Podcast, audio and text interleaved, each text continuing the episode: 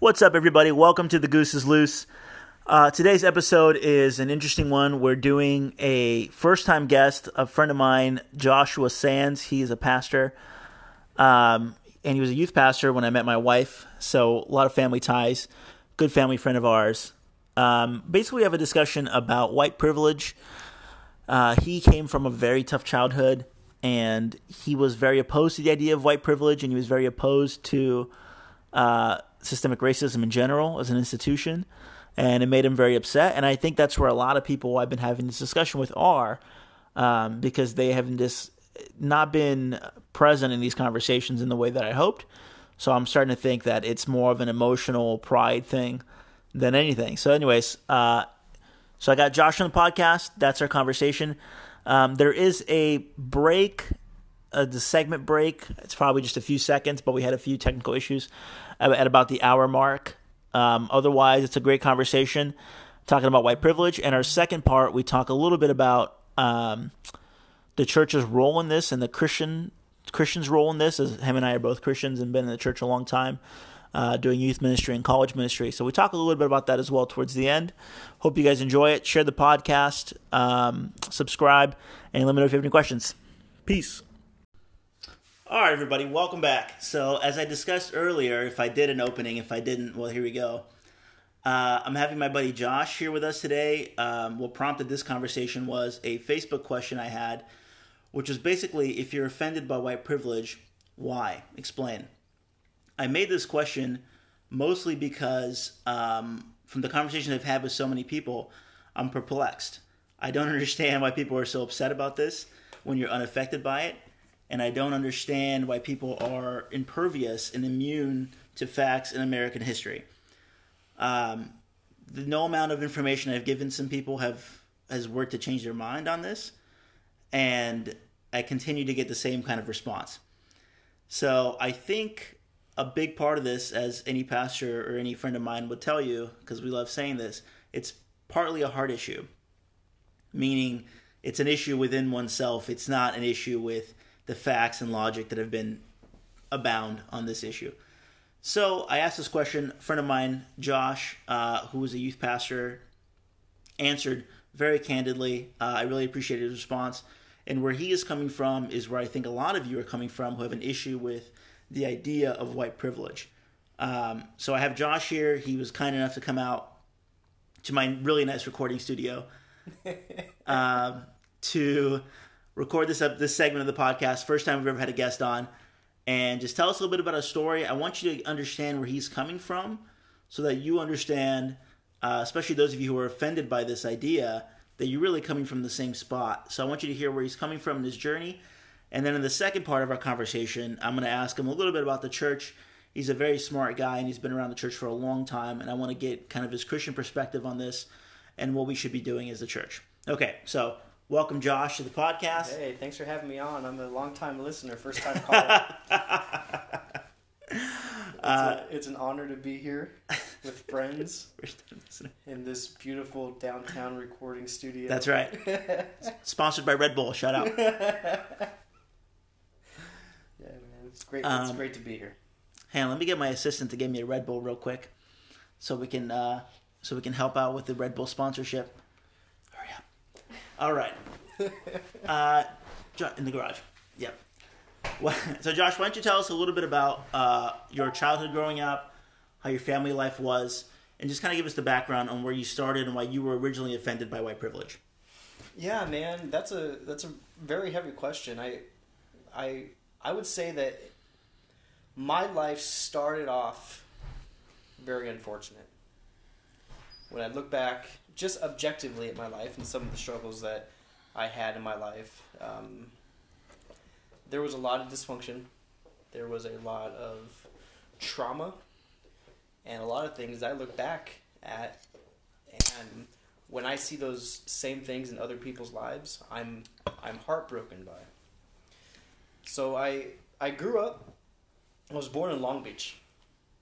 LBC. LBC, baby Snoop Dogg. Uh, back in 1985. I was born in, in the mid 80s in Long Beach. I was born to a mom who was a drug addict. Her her drug of choice was heroin, and a father who was also a drug addict, and he had the same drug of choice. So growing up, some of my earliest memories, man, um, I have I have three memories, you know, from age five or younger that really stick out to me. Uh, number one is I can remember being in the back seat of a car in the parking structure at a mall, and the police surrounding my vehicle and just dragging my father out of his vehicle. And I'm in the back seat, man. I'm crying. I'm I'm like worried that something's happened to my dad. I go home, he's not there. How old were you? Do you remember? I was four, Four? four, four slash five. Yeah. Um, I can remember same age. My dad and I we were walking down the street, and my dad tells me, "Josh, take off your shirt." Okay. Why? Just take off your shirt. So I took off my shirt and I gave it to him. And my dad broke into some person's car, stole the radio, and wrapped my shirt around the radio so no one know that he uh, that he stole it. Wow. Yeah. Um, another memory. another memory that that I could have, and you'll like this one. Um, my parents had some friends who were drug addicts and getting out of jail, and uh, my my parents asked me to do something very strange. They said, "You know, Josh, Josh, come over here. We we want you to do something for us. Um, we want you to pee in this cup, Oh man. urinate in this cup." Oh man. um, at the time, I was like, okay, I'll do what you say. As an adult looking back, I can understand exactly what was happening. They had some friends that needed clean urine Yeah. to pass their drug test for their probation. So I peed in the cup, and you know, a few days went went on, and um, things did not go well when the test came back.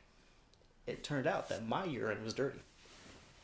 It turned out that I had I had urinated into this cup, Oh no. and there was something in my system that was not okay. Which was? I don't know. Oh I no. didn't get too far, you know, into that. But I can remember like my parents fighting about this. Yeah. Um, you know, uh, fragments of memories here and there. Uh, you know, something about maybe some spoons being used for different things that they shouldn't have been being used for. Sure. and those same spoons maybe be using you know being used for my cereal and whatnot so man i got all these like memories of my childhood that are like super just dysfunctional and toxic and unhealthy and just drama filled Yeah. and when i was five my my mom my biological mom she she passed away Mm. she died from a a heroin overdose and my dad immediately after that went to jail and my dad's been out of jail his whole life Yeah. right in fact if i'm completely honest um, even in my adult life i have very very few opportunities to actually speak with him i never know what he's doing i never know where he's at but the most for for the majority of my life my my father has been in jail in jail and out of jail so here i am this five year old orphan like an actual orphan Right. parents cannot take care of me. Um, I wound up in the system for a little while, bouncing from family to family, even. Um, and I finally kind of ended up in actually a different state, the state of Oregon, to, Uh huh. to live with some family up there. Um, and the family that I grew up with, um, man, you talk about like racism you know in america and i think i think racism is such a is, is such a complicated word because if you get if you get 10 people if you get 10 people in a room and you ask them to define racism you will have 10 different definitions of what racism is Right. i think anyone would agree with that Yeah. for for one person racism racism means this for another person racism means something totally different right and in some way they're all connected and i get that but i think when most people hear the word racism they think of an overt type of racism Right. you know and i grew up in that type of of, of household Just like overt racism. yeah man people like raised you. like big time. Um, I can I can remember being warned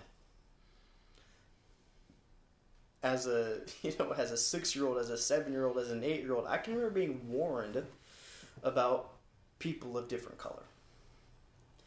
I can remember growing up, relatives of mine talking to me about how black people were out to get me. Hmm. They were going to rob me if they saw me. They were they were out to hurt me.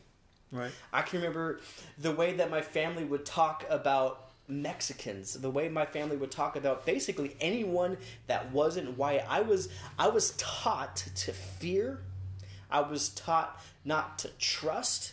I was taught to stick to my own kind because there's safety and there's trust Yeah. inside that. Does it make sense? Yeah, and I'm assuming the language that was used in the household wasn't quite as PC as you're as you're giving it to me now.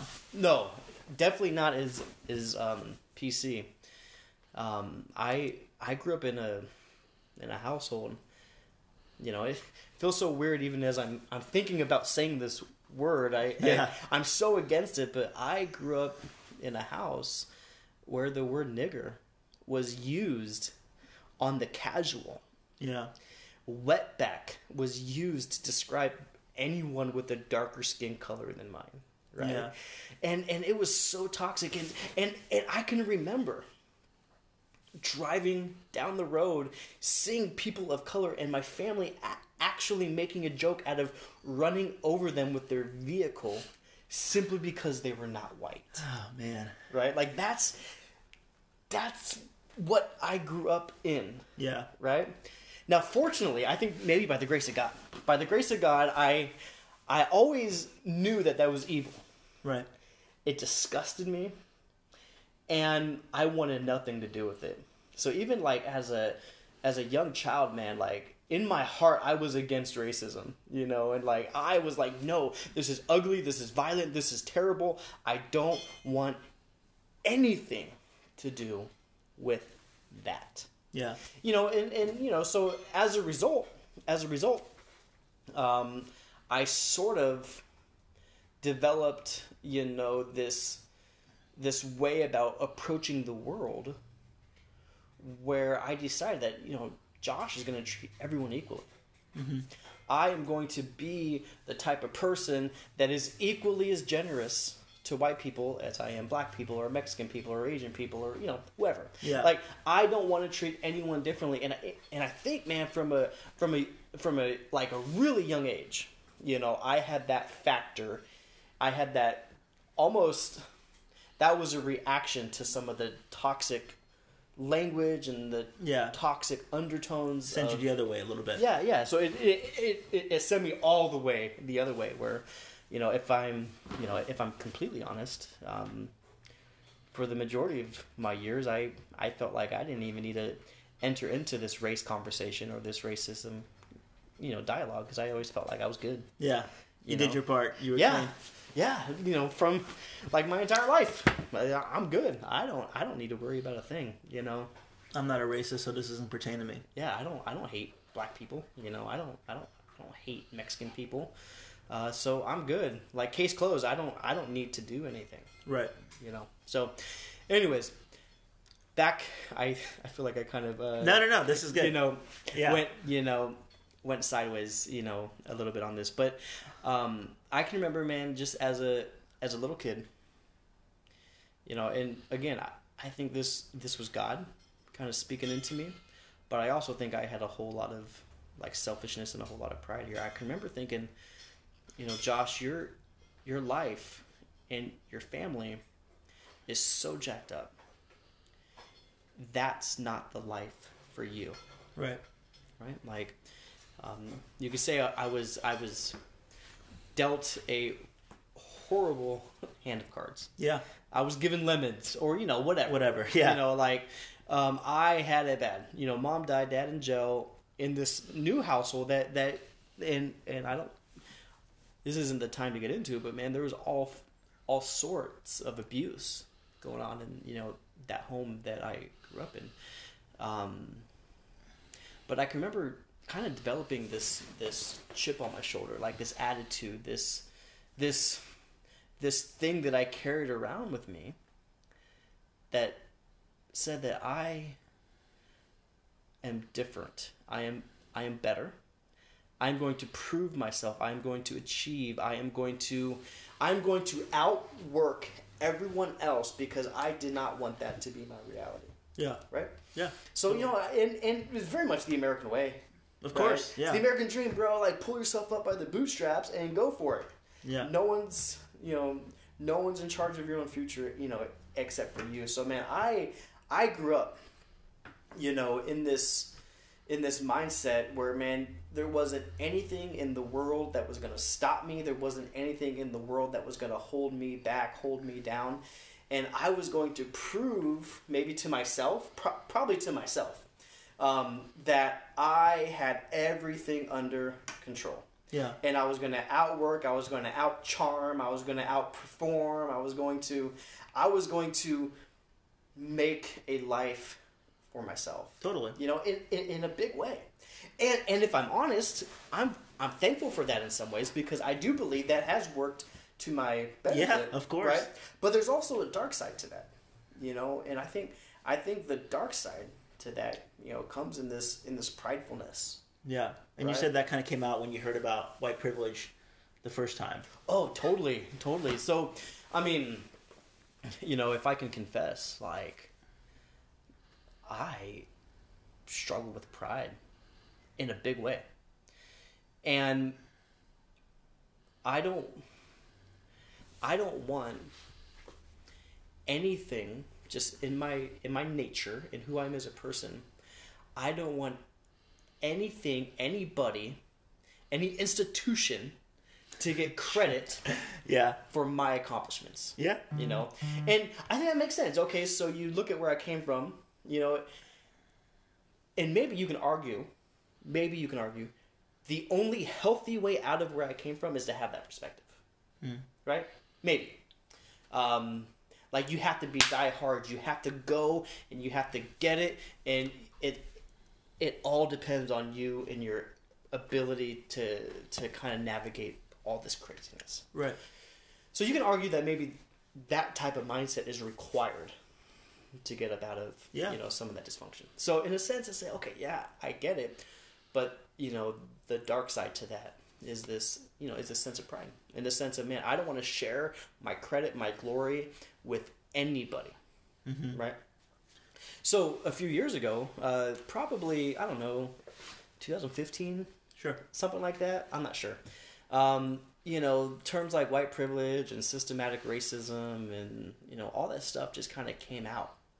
And if I'm honest with you, when I first started to enter into those conversations and i first started to try to feel and try to learn, I almost felt like I was drinking from a fire hose. Mm. Like, wait a minute, this is It's a lot. yeah, what's going on here? You know, it's especially especially because the way that the way that I saw white privilege when it was first presented to me, and it's a stupid analogy, but it's the best one that I have, so you'll have to deal with it. uh, the way that I saw white privilege was almost like Peter Parker Uh-huh.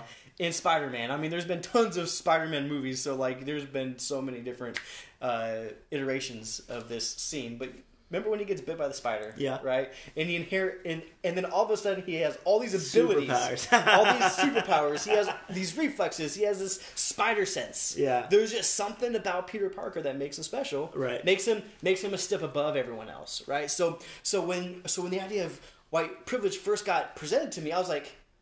I did not get bit by no radioactive spider. Are you kidding me, man? Like, what in my life has privilege? Yeah.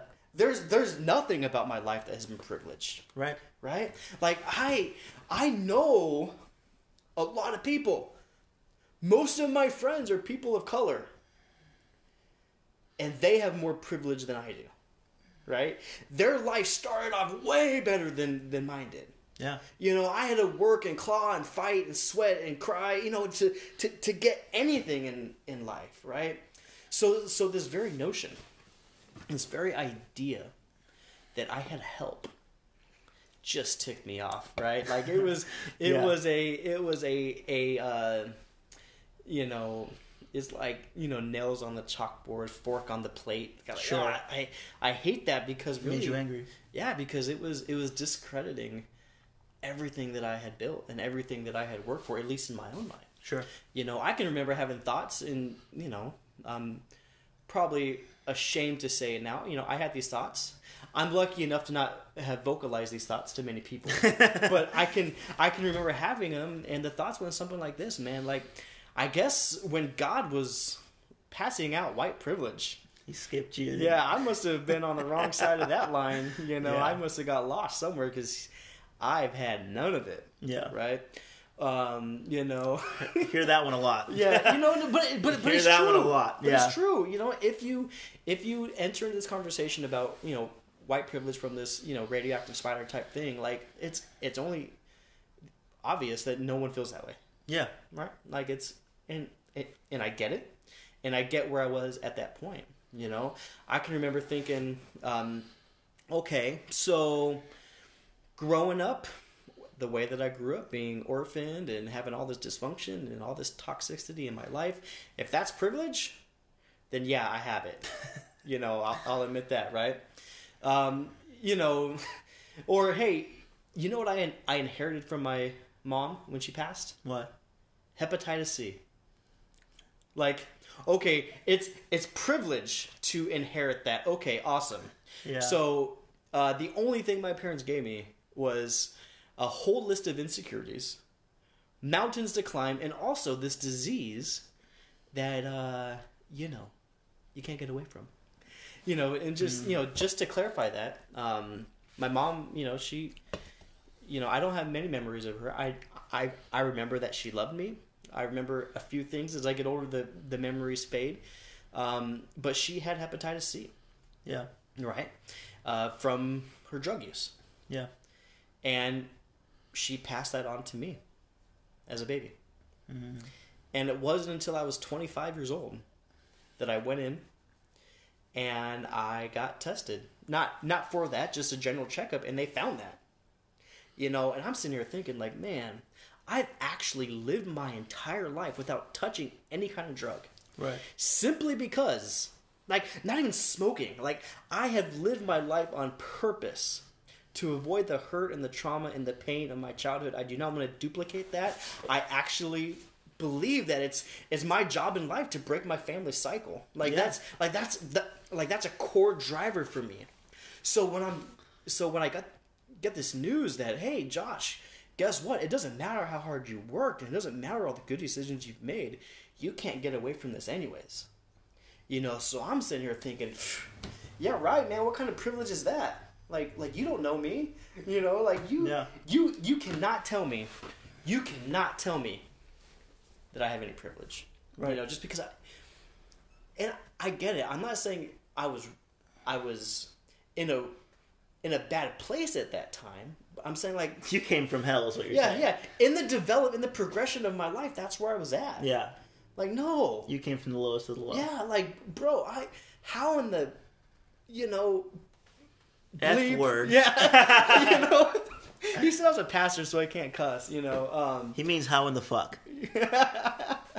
your words, bro. Um The goose is loose. thug life, baby, thug life. Um you know, So, so pastor joke there. uh, you know, how in the world, you know, do I have white privilege? I just I just I hated it, man. Yeah. And really what it did was it attacked my own pride. Yeah. I struggle so much with my own ego. I struggle so much with my own pride. I struggle so much with trying to elevate myself especially coming from some of the dysfunction that I came from like like like that can be a blind spot at for, for me at times. So so if anyone dared to give my credit to something other than me, Yeah. I lost it. Like no, like that is absolutely ridiculous. You know, to try to say that you know systematic racism or or systematically this country was set up for me to succeed because I'm white. Yeah. Like, It's excuse offensive. me. Like, no, that- that's incredibly offensive because my experience tells me otherwise. Yeah. You know, my my lens and the way that I look through the world tells me that you're full of crap. Yeah. Right? That no, that is not true. This the system that America was built on was not for me. I'm white. Therefore, white privilege is bogus. Right. Does that make sense? No, I mean, uh, listen, hearing your story and like understanding, putting myself in your shoes, I would come to the exact same conclusion Yeah. for sure. Um, now, when how did you how did you go forward from that? Like, so you're there at that spot. We understand where you were. What made you move on? Well, you know, I think one of the things that I always have been open to in my life is learning, Yeah. you know. And if I ever get to the place where I feel like I have it all figured out, Mm. then I'm in a I'm in a very harmful, very unhealthy place, right? So as much as much as I was wrestling with this notion, I could still see that everything that I feel is because of my vantage point on life, Yeah. right? That my feelings are so tied up in my perspective. Like it's it's almost like a one for one ratio Yeah. right? Like my my perspective is the truth. Right. Well, I know just by being a thinker that perception is not always reality. perception is not always reality exactly. And there is possibly something here that I'm not seeing. And apart from that, I'm preaching every week and I'm teaching every week. I'm I'm taking the Bible and doing the best that I can to encourage other people to live a life of wisdom, to live a life that that is dedicated to, to, to Jesus, you know, and, and, and all these wonderful principles that that we see in in scripture. And I'm open and I'm sensitive to that kind of stuff. And then I start to sense this sense of pride Mm. You know that that that I have, and I I start to sense that man, I'm I'm angry about this. Why does this conversation lead to anger? Mm. Right? Yeah. And and luckily, I was perceptive enough to know that this shouldn't lead to anger. Right. This shouldn't lead to me being frustrated. This shouldn't lead to me being upset. So obviously, obviously, there's something deeper here. Yeah. Although I will say, from that's not an obvious conclusion. That's a very nuanced and a very take every thought captive position to have. That's a lot of Jesus work. Yeah, That's a lot of maturity there. Well, Uh, most people listening to this just don't do that. They don't take something. They don't think, "Why am I upset about this? Let me take that captive and let me really think about it." And it reflects within me. Everything is always outward. Yeah. So they'll think, "So and so said this that upset me. That's why I'm upset." So it's it's. So I mean, it, it sounds simpler when you say it. It's obviously a lot easier said than done. Yeah, well, thank you for that encouragement. I think that's what it was. Uh, Yeah, it's in there. It's in there. yeah, um, That's how most of my compliments go. yeah, It's in there. yeah. So you know, I'm just looking, you know, at, at this whole thing, and I just noticed that, man, in my heart, I, I shouldn't be offended by this, you know, and I shouldn't be so upset by this, and I, I disagree with a lot of things, Yeah. j- just in life, right? Um, there, I have a very strong mind, and I have very strong opinions about things, and I disagree oh, in a major way with a lot of things. But most of the things I disagree with, I, I don't get angry about Right. right? Like you can throw any thing out there and I can tell you my opinion, you can tell me your opinion, and if you you know have a different opinion than I do, like I'm cool. Like we could still be buds, you know, like that's that's fine with me. But with this specific issue, it it set me off. Yeah. And that helped me to realize that there's something a whole lot deeper going in here. And maybe, just maybe, my pride, my arrogance, my selfishness, my self worth hmm. was somehow tied to this conversation. Yeah. You know? And then once I got that, You know, then then that helped me to understand. Okay, you got to learn a little bit more. You know, you got to talk a little bit more with people, and probably more importantly, you have to be open. And, you know, I guess from a Christian perspective, which I come from, you got to be open to, to the Spirit of God working inside of you. Totally. And softening your heart and understanding that change is okay. You know, be growing and maturing and and and and allowing, you know, God's truth to really go from your mind to your heart, you know, is something that is so important, you know. So so for me, I started to kind of go on this journey of okay, well, I got to fix this because I'm not going to walk around angry this. Yeah. You know, so I started I started to do that. Um I started to have a lot of conversations with people, especially people of color. Mhm. Right? And if I'm honest with you, I have friends who are of color, black friends, I have a lot of Mexican friends, some, some Cuban friends, who, when I'm entering into this conversation, a lot of them actually agree with me that white privilege is stupid, it doesn't exist. Yeah. Right? I have a lot of friends of color who thinks that, you know, they they would say systematic racism is bogus. Yeah. It- it's not a thing, right? But I got a lot more friends that say, yeah, it's real. Like, it's there. You know, like, I feel it on the daily, right? I started to read a lot, you know, whether they're uh, articles, um, listen to a lot of videos too. You know, people people that I trust not to be biased, but to actually bring some intelligent uh, insights Yeah. on some of these issues.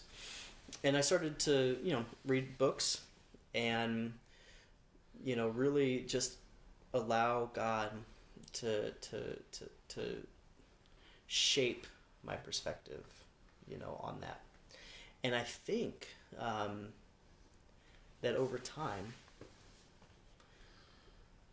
I started to get softer and softer on this issue in Mhm. terms of the, the anger Yeah, in my heart. You know, um, I, I started to I started to distance my story from the overall story Yeah. right? So this is a conversation that is a a macro level conversation, Exactly. right? Yeah. It's a systemic conversation. It's a it's a big picture conversation. I, Yeah. I, I know I, I just keep saying this No, I understand. over and over gonna- again. Let me add to that because I think that that's a very important uh, point in this. Is that although I think that individual, and I said this on the last podcast, I think individual experiences add color to the narrative. The overall narrative is one of facts, of systems, of the history of the United States.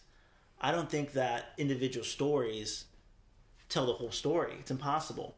I think that they because like some like you're saying now, you're a white guy had a very hard life, obviously. There could be a black guy who had a wonderful life. He never had anything go wrong with him ever. He never got pulled over by the police. Nothing ever happened to him. He went to UCLA. He had a great life. That could be that's a, probably a real person too. You know what I mean? that doesn't tell the whole story, and your story doesn't tell the whole story. But I think that it holds people back from understanding what's going on. And then you have people like Candace Owens who come on and just spout this like nonsensical, uneducated opinion, and people will buy it. So then you have everyone believing the American dream of like, no, if you just work hard, everyone starts out the same. Everyone's equal. And that's just not the case in this country. And I think that individual stories hold people back from understanding that. What I'm hearing from you is listen, this is where I started, but I listened to some people. I did some research. Mm-hmm. I was willing, I wasn't willing to be convinced. I was just willing to listen. That's all that it takes. And over time, I started seeing maybe I wasn't fully correct about this. Mm-hmm. And like I was telling you before over lunch, there's a big difference between having privilege because you're rich, a class privilege because you come from wealth, Yeah. and having privilege because of your color of your skin. And I've said this to listeners of the podcast a million times. White privilege is not you had an easy life. White privilege is all the shit that's happened to you didn't happen to you because of the color of your skin. That's it. There are things that happen to me, and there's things that have happened to other people of color that happen just because we're not white. That has never happened to a white person. Your life may be really hard, but it wouldn't. It's not hard because you're white. It's hard because your family might be poor. It's hard because your mom might be a drug addict. But if you look at the overall history, if you look at where we come from, if you look at things like redlining and the war on drugs and things we went over in the last podcast, it's just the facts. I, I this is and this is why I'm ha- happy to have this conversation with you because it's odd to me that people are so offended by the facts. And you've actually been super. I mean, now I'm understanding where you're coming from. I'm understanding where a lot of people come from, which is what I was telling Josh. He's the case study for a lot of people I've been talking to because they're so offended by this. And now I'm actually learning a lot. So, uh, yeah, I really appreciate that. Can we just can we just pause to uh, acknowledge that I just ta- I just helped a uh, lawyer. Yeah, basically, yeah, A- a I'm learning a lot. I'm learning a lot. Yeah, it's no. very educational. I'm hoping you guys are being educated by this. It's very educational for me. Yeah, you know, and and honestly, what I see, because man, I'm I'm having these conversations with so many people, Yeah, and you know, usually where people get stuck is someplace similar to where I got stuck. Um, that my life was hard, you know, or you know, I grew up in San Bernardino, and people used to jump me because I was white. So don't tell me that. you know, so- so, like I mean, Stuff these, like that. Yeah, these yeah, are yeah. these are real conversations that Yeah. that I'm having with people, you know, and I got to be sensitive to the fact that you know this isn't something that you can present the facts and people and will change people's minds. Like like like you like you can't do that because people are inherently guarded. yeah, They want to be on the right side of this conversation. So any implication that they that they are on the wrong side of this conversation, maybe not by any of their own doing, but just by benefiting from the system, people like their defenses go up. Yeah. You know? And you got to get to a place where you can have this conversation and actually remove yourself from the conversation. And I think one of the things that was helpful for me is I can I can look at the history of our country and I can understand that we started in a terrible place, right? Now you may want to argue, no, our country was founded on like freedom and you know God and you know you know, you know all this stuff, right? Like Yeah. like there's definitely uh there's definitely a population of people who glorify the starting of our country and I would like to say that there are a lot of wonderful things about our country totally. and there are a lot of wonderful things about what our you know how our country started but there's some blind spots there's some there's some birth defects right Yeah. there there there there are some unhealthy fibers woven into our dna right there Yeah. like it's it's there right um and i would say that a lot of that you can you can just trace the history of where our country started from now to where it is now and you can connect the dots Yeah. it's not hard to No, it's very linear if you know what you're talking yeah about. Yeah, and you know it's you know it's almost like um and, and this is a terrible analogy but again King, uh, king of terrible analogy. yeah. the first one was pretty good. I like the Peter Parker one. it's the best one i have Okay. Wow. Really? it's the best one i have All right. for for this thing For this. Okay. in the in the in the hour or two that I've been thinking about it. Um, so, and the problem with analogies, is they all break down somewhere, right? So, um, you know, have you ever bought like bug spray or weed spray, Yeah. like from the store? Like you can buy it where it's already pre-mixed, or you can buy the concentrated version, Right. Right. Um, I felt I feel like racism was so concentrated in the inception of our country, right? Where, you know, with the bug spray or the weed spray or whatever, the orange juice or the apple juice that's concentrated, right? Yeah. Whatever. You you add water to it to to to you know to make it what it's supposed to be Right. right? Um, in this sense, with our country, we had this very concentrated element of racism built into our country, right? Like people taken against against their will, brought to our country and forced to live these terrible lives. I mean, That's as concentrated as as Yeah. it gets, right? Yeah. Horrible, horrible, horrible, horrible. Over time, though, I think our country we have made awesome steps. Yeah, We have gotten better. totally. We have added water to the to the concentration, right? We have added water to the mixture Right. right? So we've made positive steps. Things have gotten better, but but here we are in 2020, and you can still see it. Yeah. It may not be as concentrated as it one as it was in the it's 1700s, diluted, but it's still there. but it but it's still there. yeah. And and for you to say, yeah, but it's it's not concentrated, you know, versus you know where it is now, like like that, like that's not fair.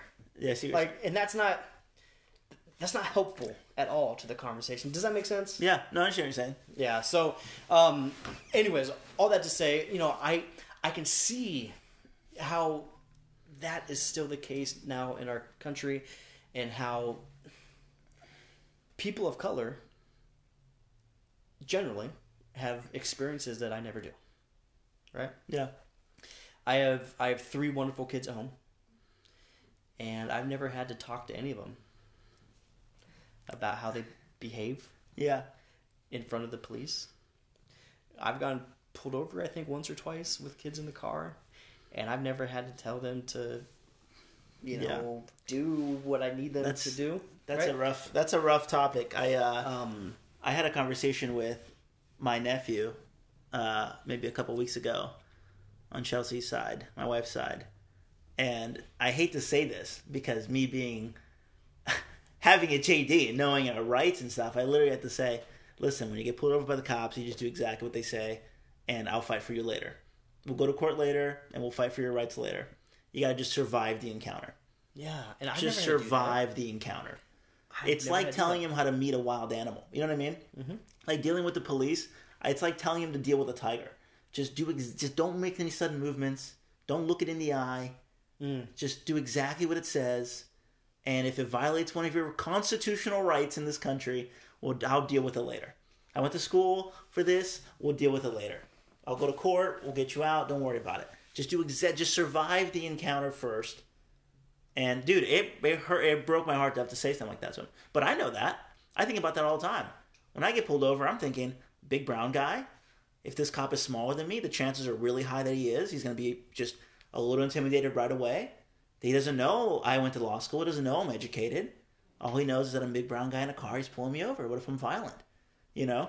Yeah, And I think I, I have to think through every action that I make and how he's going to perceive or she, how they're going to perceive my actions.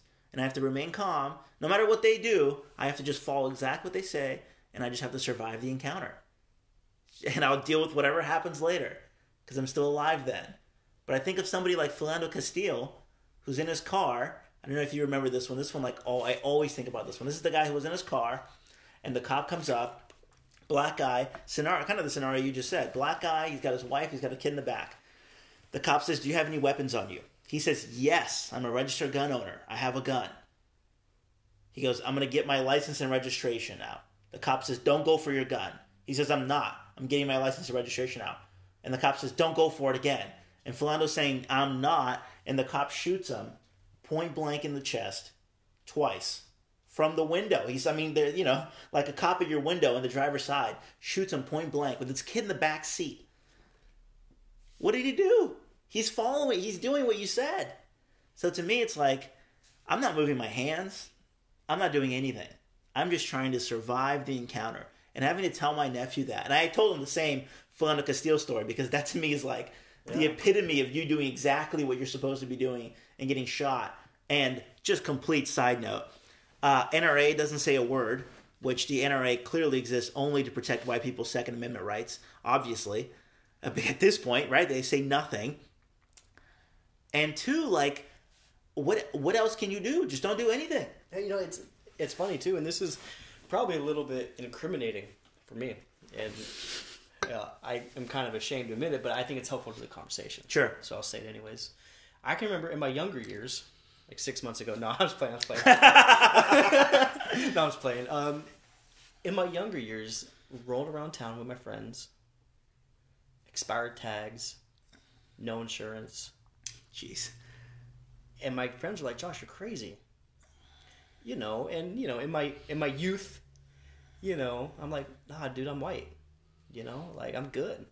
no one's gonna pull me over. You know, if and of course all my friends are laughing at that, like, "Oh man, that's so funny." But like, there's a there's a trace of Yeah, there's an ounce of truth in there. right? Like I I actually felt like I could be brave enough. Now now whether or not that was the reality or not, Right. that's how I felt. Right. That like no, I'm I'm good. You know? Like I can I can drive and I don't have to worry about this Yeah. at all. And what's the worst the worst thing that could happen to me, at least in my mind at that Right. time, would have been I'll get a fix it ticket. Yeah. No, I mean that's what I was gonna say. It's true. If you look at the statistics of like how deadly an encounter with the police is, for a black person, it's two and a half times more deadly. So you run into the cop, they give you a fix it ticket, that's it. Black guy gets pulled over, they find a reason to search his car. You know, like, oh, you smell like weed. They literally, by the way, criminal law is so crazy that that's literally all you still have to say nowadays. And they search your car. You know what I mean? Like, there's so Yeah. much more into it. And like, I'm, I'm obviously you're not thinking through all this as you're a kid. Yeah. But like in the reality, that's true. It's like that's probably the worst that's going to happen to you, unless you unless you have a gun or something in the car. The worst that's going to happen is you're going to get a fix a ticket. For me, you know, or for someone black, like that to me is like I don't want to get pulled over by the cops because every time I do, I feel like I'm I'm dealing with like a potentially life threatening situation. Yeah. I'm more afraid of the cops than of anybody.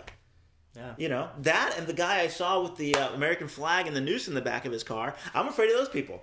Yeah, I know. I saw You know, that. I was. I'm I was afraid of those people. Yeah, no, was I'm gonna have to get a gun. I'm gonna have to get a gun, or just the gym's open again, but I think I still need a gun. Yeah, you know, so like for me, I've I've never had to educate my kids on, Yeah. on any of that, Yeah, and and I, I'm thankful for that.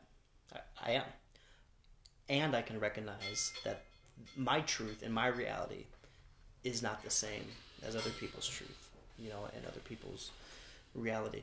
I've never had to. I mean, of course, you know, we all have some kind of rebellion in us or some kind of, course. like, you know, stick it to the man. But Yeah. generally speaking, I have always trusted those in authority over me. Yeah, You know, I've always trusted teachers and principals and guidance counselors and mayors and governors, and you know, I've I've never had any reason to distrust. yeah, You know, and that's not the reality for a lot of my friends of color. You know, so I can I can take my life and kind of say, okay, I can understand all the obstacles that I had to overcome. That wasn't one of them yeah, right? That that that wasn't. And once I once I came to that conclusion, there's freedom in that, hmm. right? There's there, there's incredible freedom.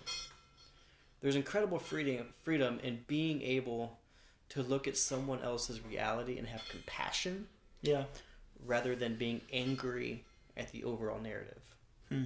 Right and and for me you know i found that kind of once i entered into this this season of saying okay josh there's something off here you got to get it right you got to find some some some people to talk with some some education um, and and really where i came out of it was kind of a little bit more compassionate and i think a better human being yeah. I would agree. that allows me and and here's the key that allows me to be present in someone else's pain without bringing all my baggage to the equation hmm. right?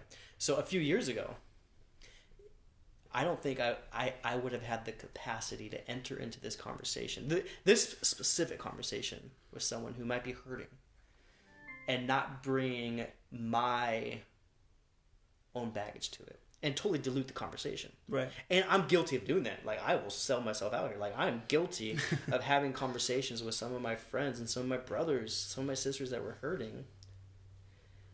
And then me bringing the yeah, but look at my life, Right. you know. And like I- I look back and just think, Josh, you idiot. Like you totally just dismissed, you know, some of their hurt and some of their pain, and I'm ashamed for that. But I but I think today, you know, um, I think I've been able to kind of separate my own story, my own narrative, from the overall, you know, kind of perspective of, of what's going on in our country. And I would say this is this is the conclusion that I came up with on on the whole matter. Yeah. specifically regarding white privilege. If I'm honest, which I can be honest here, right? Of course. Um, there are still times where I question the amount of privilege that I actually have Yeah. because it still feels like I don't have any. Mm-hmm. You know, um, and that's just me saying, listen, I don't feel like I have white privilege. You know, but that's because of my my struggle. You know, it's, it's something that I I don't always. You know, that's not my first. This is what I have. You know, but I can recognize that there are people around me that have struggles that I have no idea what it's like. They have disadvantages that I never had to deal with. And logically, logically, in my mind, I can get around the idea that I have privilege because I'm white. In my heart, I don't always get there. Yeah, it's hard. You know, and I think that's okay. I think Yeah. it's o- I, I think it's okay to wrestle with that. Yeah. Um, but here's where I came out of that that whole journey. I can logically look at my life and say I have privilege. And privilege due to my skin color. And I think for me, whatever measure of privilege I have, I need to be okay with that. And I need to understand that that privilege is not to be used for my own benefit. It's not to be used to further Josh's kingdom. Are you are you bringing this back to Spider Man right now? Yeah, right, right. Yeah. With great power comes Yeah. great responsibility. no, but thank you for making that point. Thank you for making that point. Um, you know, I can understand that that any advantage. I mean, I mean, and this just goes back to scripture, right? Yeah. Like any anything that you have, any kind of wealth that you have, any kind of influence that you have, whatever it is, it's not yours to to use selfishly. Right. You know, it's it's yours to to give away. Mm-hmm. You know, so I I've kind of come out of this whole thing thinking, okay, yes, I still struggle at times at how much privilege I actually have, but if I have any, I better use it to help other people, Right. especially especially people that are on the margins, especially the oppressed, especially the last, the lost, the least, the hurting, the outcast, on the fringes of society. Like I need to use whatever I have for their benefit. Yeah, I think this is actually a good segue into the second part, which was what do you so what do you think the church's response to this should be? Well, let me let me wrap that up real quick because I think Yeah. it's a good segue to, to, to your segue. Yeah. And friends, especially believers in Jesus, that's exactly what Jesus did. Mm-hmm. Has has there been anyone who has had more privilege than the Son of God walking Sure. as a human being? Right. What did he do with his privilege? What did he do with it?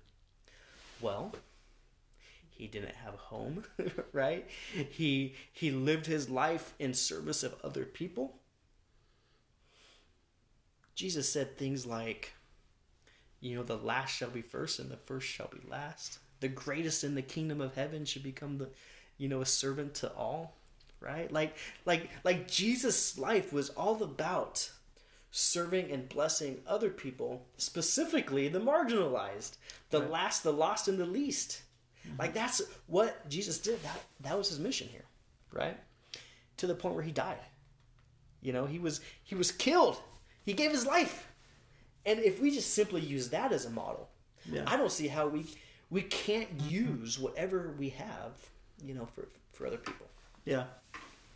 Totally. Yeah. So can you can you say the question again? I No, so yeah, no, I, and I, I loved your point. What I was saying is, I think that's so relevant to my next question because you know, coming from where I am, uh, I go to Beachpoint in Fountain Valley, um, and I was having this discussion with a friend of mine there, uh, and I, you know, I think the church that I attend has been so white centric for so long that this is a very hard discussion for them to have because we just have not included racial equality in fighting for you know when we talk about the least of these we're never talking about racism in america.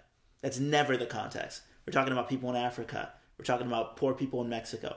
We're never talking about problems here. And i think that that's been left out of the discussion so long that now we're talking about it. You know this just came up in my church and i was very happy with the sermon. Uh, I think two weekends ago or three weekends ago uh, about racial inequality, and a lot of people were offended by it.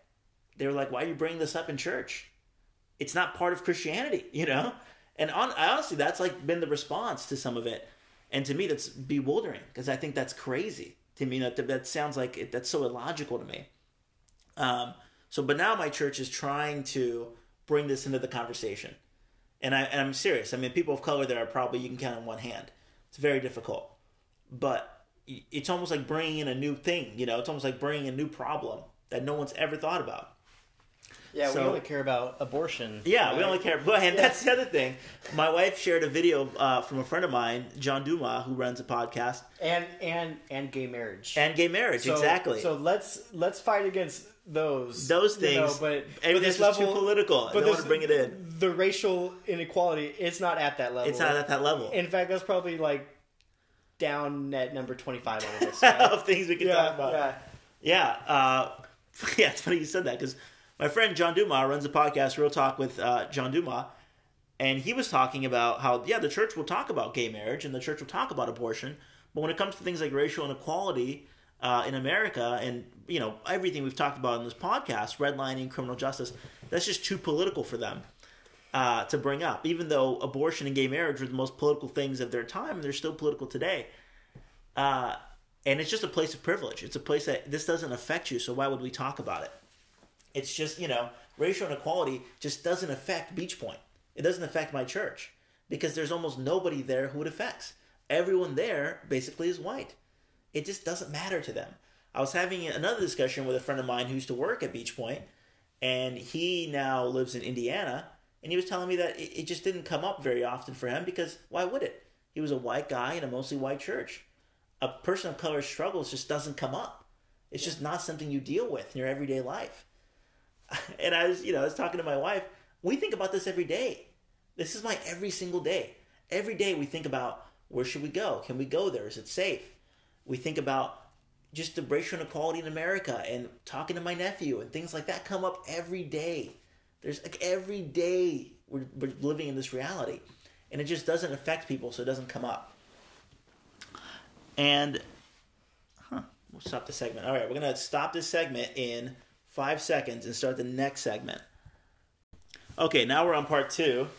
Um, it was two segments for some reason, but anyways, I, it's just it's frustrating because I think that it just doesn't come up in the church, uh, and because of that, and because it doesn't affect the members of the church body, it just it's not relevant to them.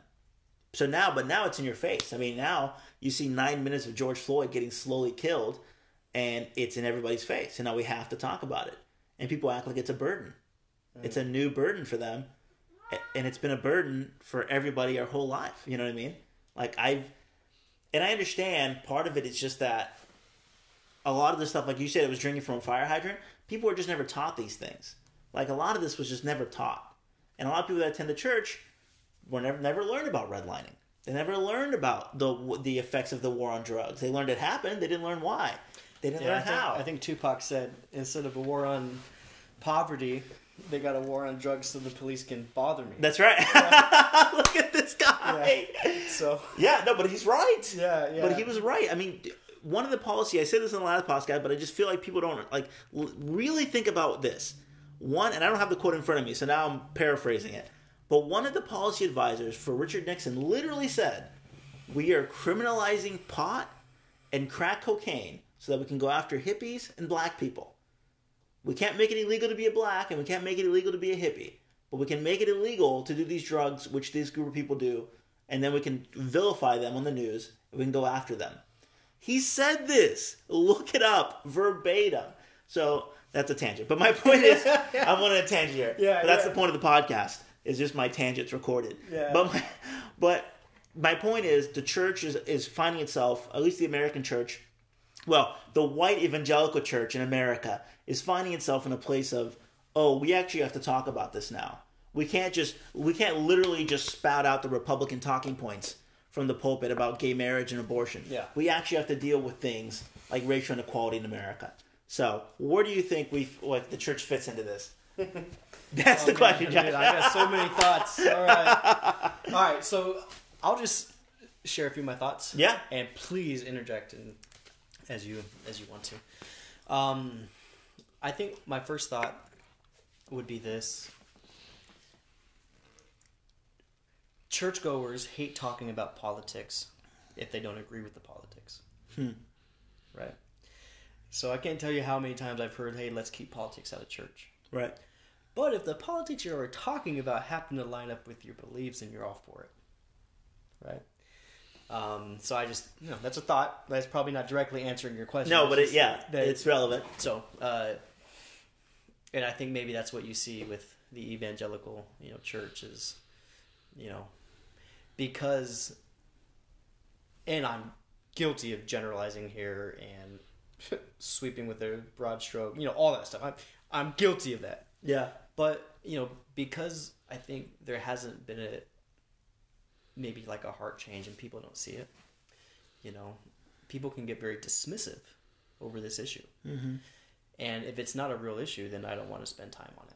Sure. You know, so I think I think that's one factor um, that that that you have to acknowledge is there in, in some part Yeah. right?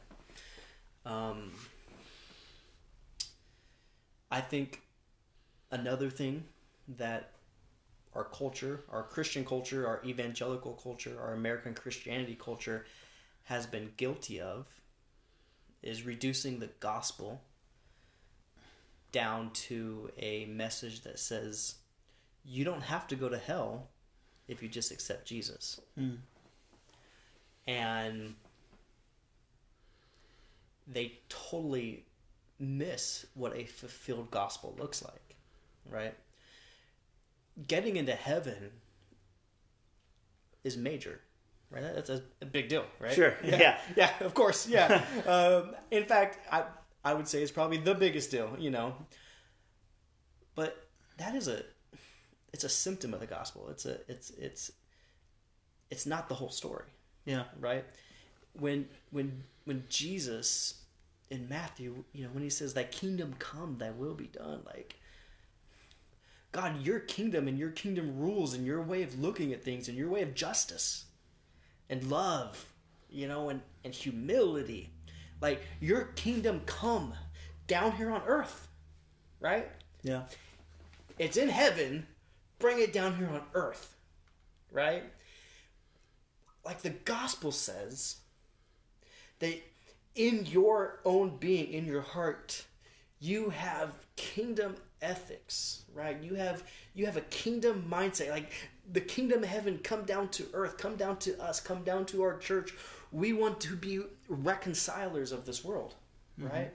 We we want to bring God's love and God's truth and God's equality to the people around us. Like the gospel is so much more than a get out of hell free card. Right. And I think that so often, you know, we can reduce it down to that and totally miss, totally miss other elements of the gospel, you know, and you know, I'm I'm under the belief that if it's a big deal in the Old Testament, you know, and it's a big deal in the New, in the New Testament, it's on the Mount Rushmore of things Sure. in your faith that you should be thinking about. Yeah. Right. You know, and you know, there's there's plenty of things in the Old Testament that maybe aren't reflected in the New Testament. You know, and I, and I get that, and my heart isn't to minimize any of that. My heart is to to elevate. You know, like hey, a big, a huge deal in the Old Testament was justice. Mm-hmm. It's in people's nature to be oppressive. Therefore, don't do that. Go after the oppressed and elevate them and restore them, bring justice to them. Right? And then you got the New Testament, right? You got passages like in the book of James that says, hey, true religion is this mm-hmm. to look after the widows, to look after the orphans, to keep oneself unstained from the world. And the implication behind there is this if there's a true religion, there's also a bad religion. There's Right. there's there's also uh, spoiler alert. There's also a uh, garbage form of Christianity, right? Right. But but true Christianity, true religion says, hey, listen, the people in your neighborhoods and the people in your street and the people in in your church or your influence or your community, the people that need help, the people that need looking after, the fatherless, the oppressed, the widows. Like the true fruit of the Christian life is to is to is to go after that, right? Yeah. And to, you know, and, and you know, to me, I just see it so clearly.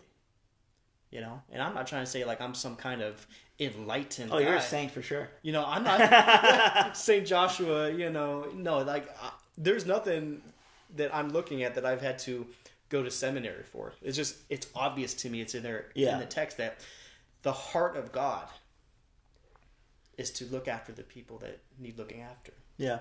And I find it so interesting. Here's another thought. I find it so interesting that the church, the evangelical church, is so generous.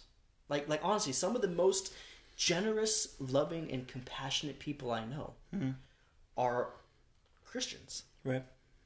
No doubt about it. You could even go through the history of the world and you realize how much of an impact Christianity has had on the modern world. From hospitals to schools to, you know, the, the, the list goes on and on. Like Christian influence and impact in our, our, our call towards charity. You know, it's like, it's monumental the amount of impact it's had on the world, right?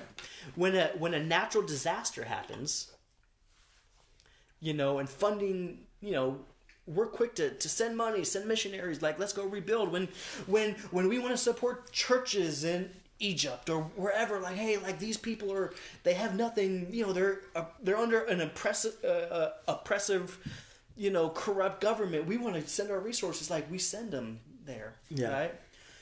And I just think it's so interesting that when it comes to this issue in our country, we don't have that same generous heart, right? And I think what it comes down to is this. I think what it comes down to is this. We're very quick to help other people or other nations or other churches or other mission organizations when we can look at what is going on there and not have any attachment to it Right. right? You can look at um, you know children in another country and support that because you recognize that you had no part in that. So therefore, none of your self worth, none of your pride, or none of your being is wrapped up in that, and it allows you to be generous without having to consider that there might be something going on in your own heart that is contributing to the issue or any kind of responsibility to it. Yeah. But with this issue, it's obvious that this is an issue in our country, but yet so many people want to ignore it, not because they don't have the money, or not because they don't have the capacity, or not because they don't have the resources to help, because it asks a very hard question. And the question is, is this your fault?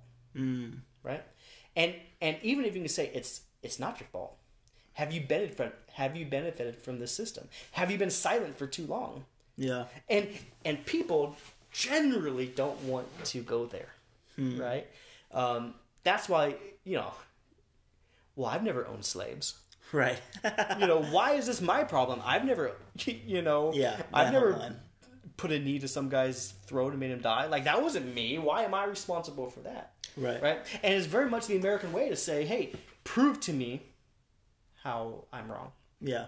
No, it's very individualistic. yeah, yeah, and and you know, of course, I'm never going to be able to prove to you how you directly had a hand in this. Right. You know, but there's a problem. Why can't you be Part on board for fixing it? Right? Yeah. So there's so there's two scriptures.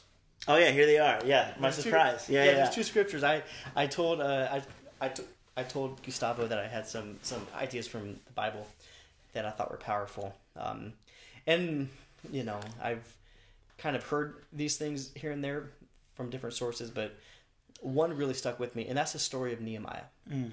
Okay, uh, just a real quick, you know, third grade Sunday school My favorite. narrative of who Nehemiah was. Nehemiah was an assistant to the king. He was, he, was one of the king's men, right?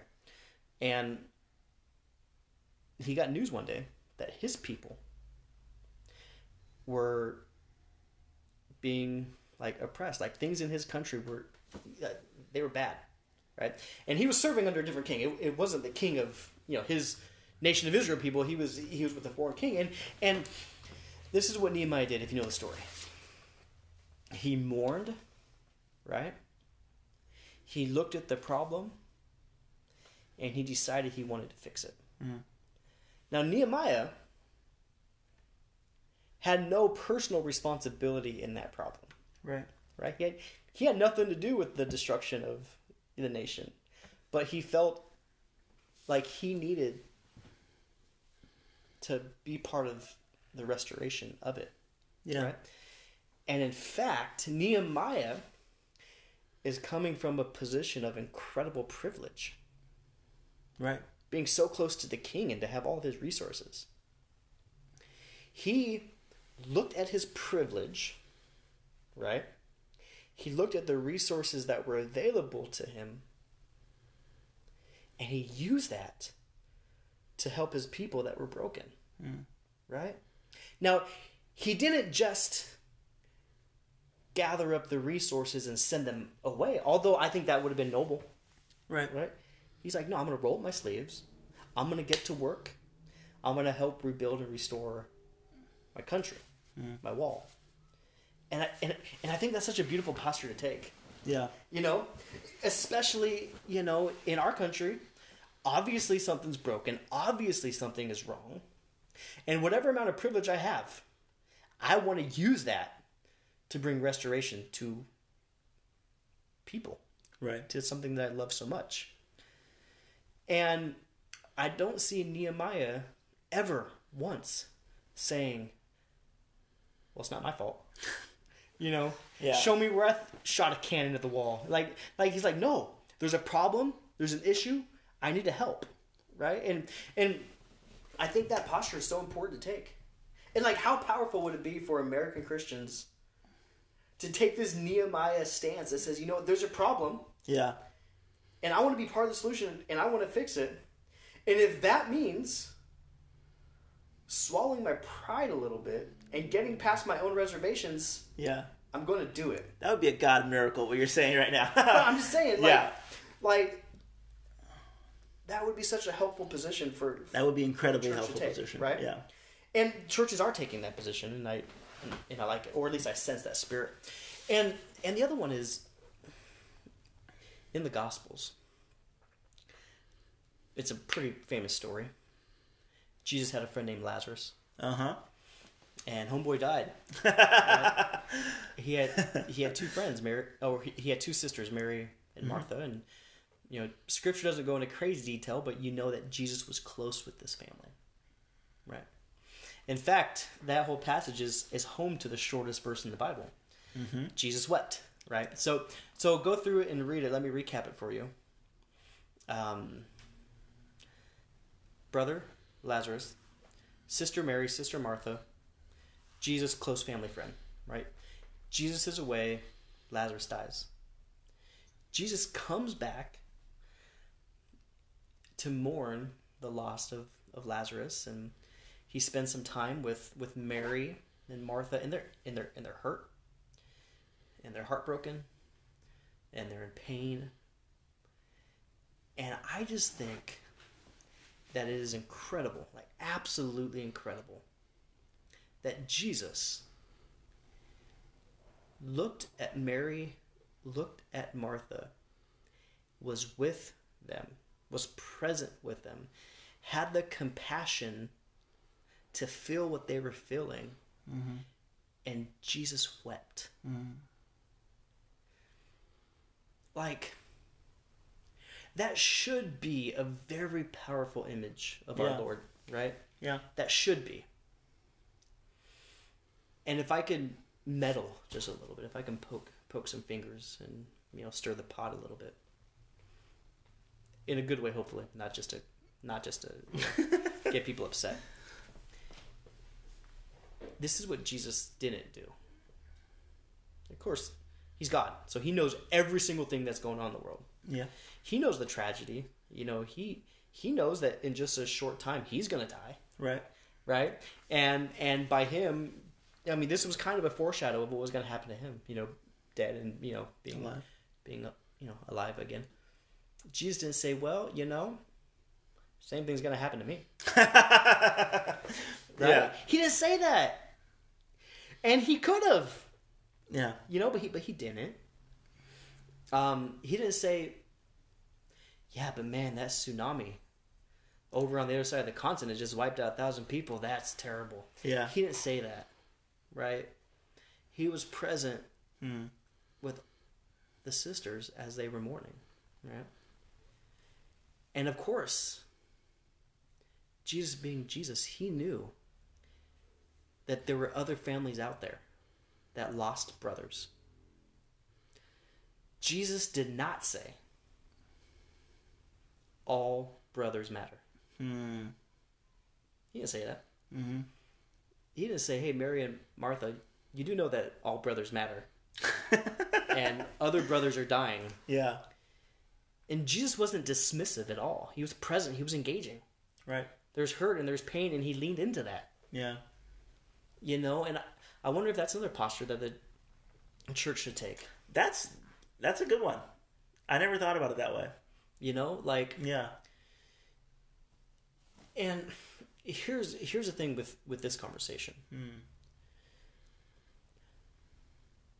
The fact that a good portion of our country is hurting and in mourning as a Christian should be enough for you to have some compassion and to enter into people's pain with them Yeah. and not be dismissive about it. Right? It should. But we are very quick to be dismissive about it. Let me tell you some of the things that I've heard. Hmm. All lives matter. Well, duh, you idiot. Of course, all lives matter. Like, congratulations on graduating, you know, with your doctorate. of course, all lives matter. But you're being incredibly dismissive and insensitive to this issue. Yeah. You know, like, how do you not see that? Like, how do you not, how do you not understand that to be dismissive in that flagrant of a way is is hurtful? Right. you know like like be present with people even if even if you don't agree even if you don't see it the same way people want you to see it you can fully be present with someone and not have the same reality as them and you don't have to subscribe to everything they believe but man be present and don't be dismissive Yeah. right Yeah. and I think there's room. And you know, here's where you might you might disagree with me. You know, there's room for for people to never wrap their mind around this systematic racism thing, and I get that. But as a Christian, I think your compassion, your sympathy have to overwhelm maybe some of your the way that you think. You know, and and and your brother or your sister that is in the corner hurting that's more important than what's going on in your mind and you got to be willing to to, to to to understand that you're called to the, the apostle paul. You're to mourn with those who mourn. Right. rejoice with those who rejoice. The book of galatians says mm-hmm. that you know there's a section in galatians the fruit the fruit of the spirit and then immediately after that it says bear one another's burdens. Yeah. right? Even if it's not your burden people shouldn't have to go through alone. Yeah. you know? And I think, like, you know, to wrap this up, I'm not asking, I would disagree. I think everyone can understand systematic racism. I think it's not.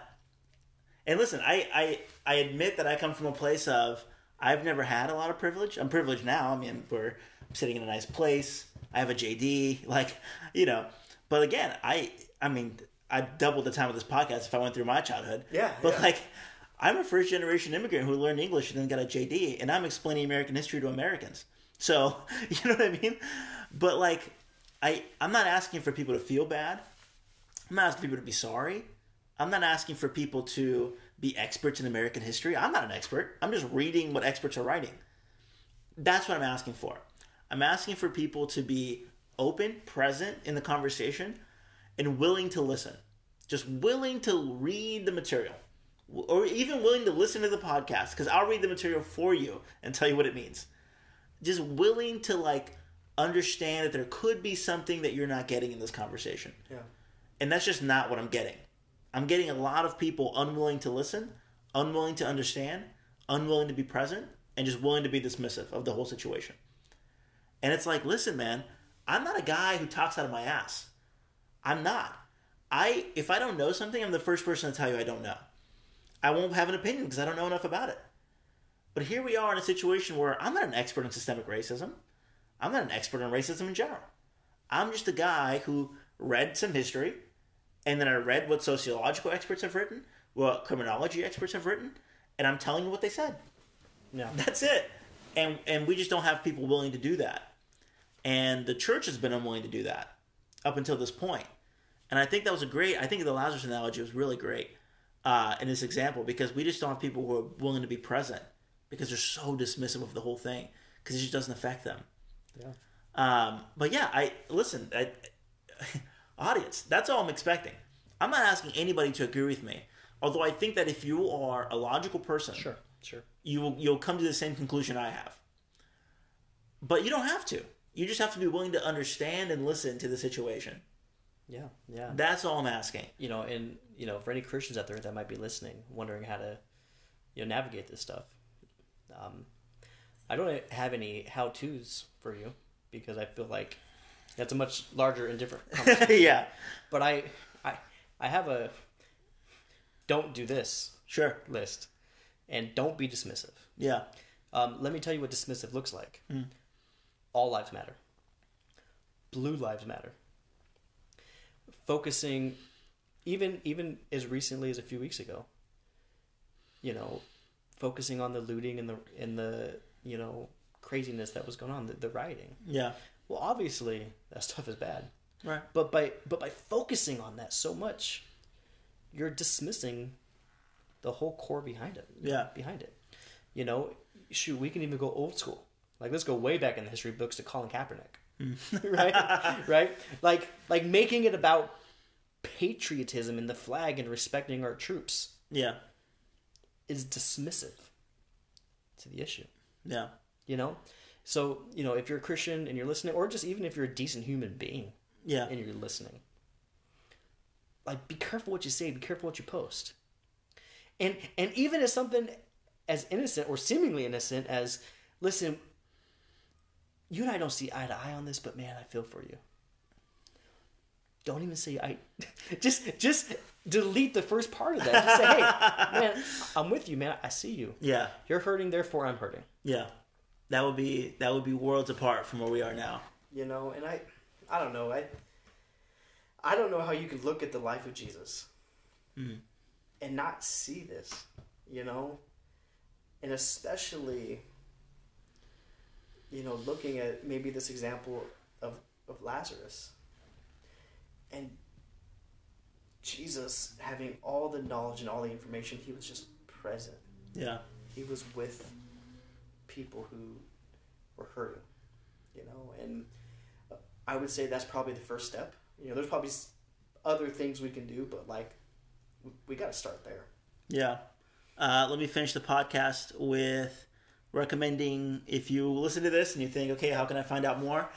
You can email me at gsb047 at gmail.com or you can DM me on Facebook or Instagram.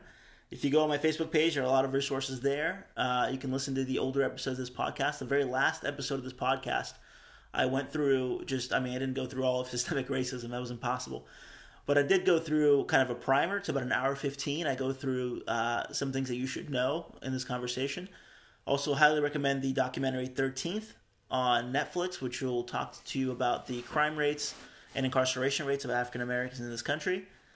Uh, thank you, Josh, for joining us on the podcast. My very first guest of all time. It's it's it's an honor. It's an he says it's an honor. It's, it's an honor. You know, I would also say that yeah, yeah. Bob the Tomato uh, from from uh, the the creator of VeggieTales, Phil Vischer. Uh, Oh, that's right. Yeah, Yeah. there is a great video uh, by Bob the Tomato. Was what was his name? Phil Vischer, Phil Vischer has Yeah. a 17 minute clip on uh, Facebook. It's on my page. You can just Google it. I'm sure, where he gives you a very quick, down and dirty summary of why people are upset and why they're protesting. And I think that's also a great resource. If you got 17 minutes of your day, you're going to learn a lot uh, from that video as well. And I got one other thing that would be helpful Yeah. to identify a bad resource. Okay. Right. If you see a bunch of white Republican, evangelical, Trump loving people posting a video of a black person giving their take.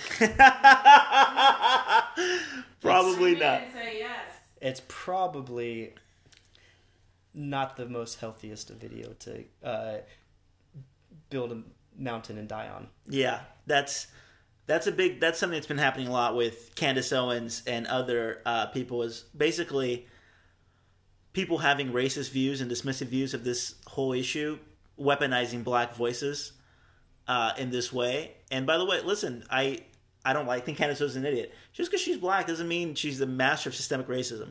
Listen to experts. A lot of this stuff is based on data. It's not based on how you feel about it. It's just it's based on history and data. That's why I said that although subjective stories are very important to color in everything that's going on, this is all based on facts and just objective things that have happened. So please don't listen to those people. Anything else? Ah, All glad- right. Glad to be on here, man. Thank you guys for listening. Uh, share the podcast, send it to your friends. Like I said, as always, if you have a problem or you disagree with me on the content of what I'm saying, my wife sent me a list of times I clicked my tongue and swallowed. That's not what I'm talking about. If you have a problem with the content of what I'm saying, please send me a timestamp and the basis of your objection, and I will respond to you. All right, and please, everyone, I got I got Candace Owens' video sent to me 20 times. Please stop sending me dumb videos, please. Okay, if it's really dumb, I will address it on the next podcast, like I did the Candace Owens and Ben Shapiro videos. All right, thanks everybody.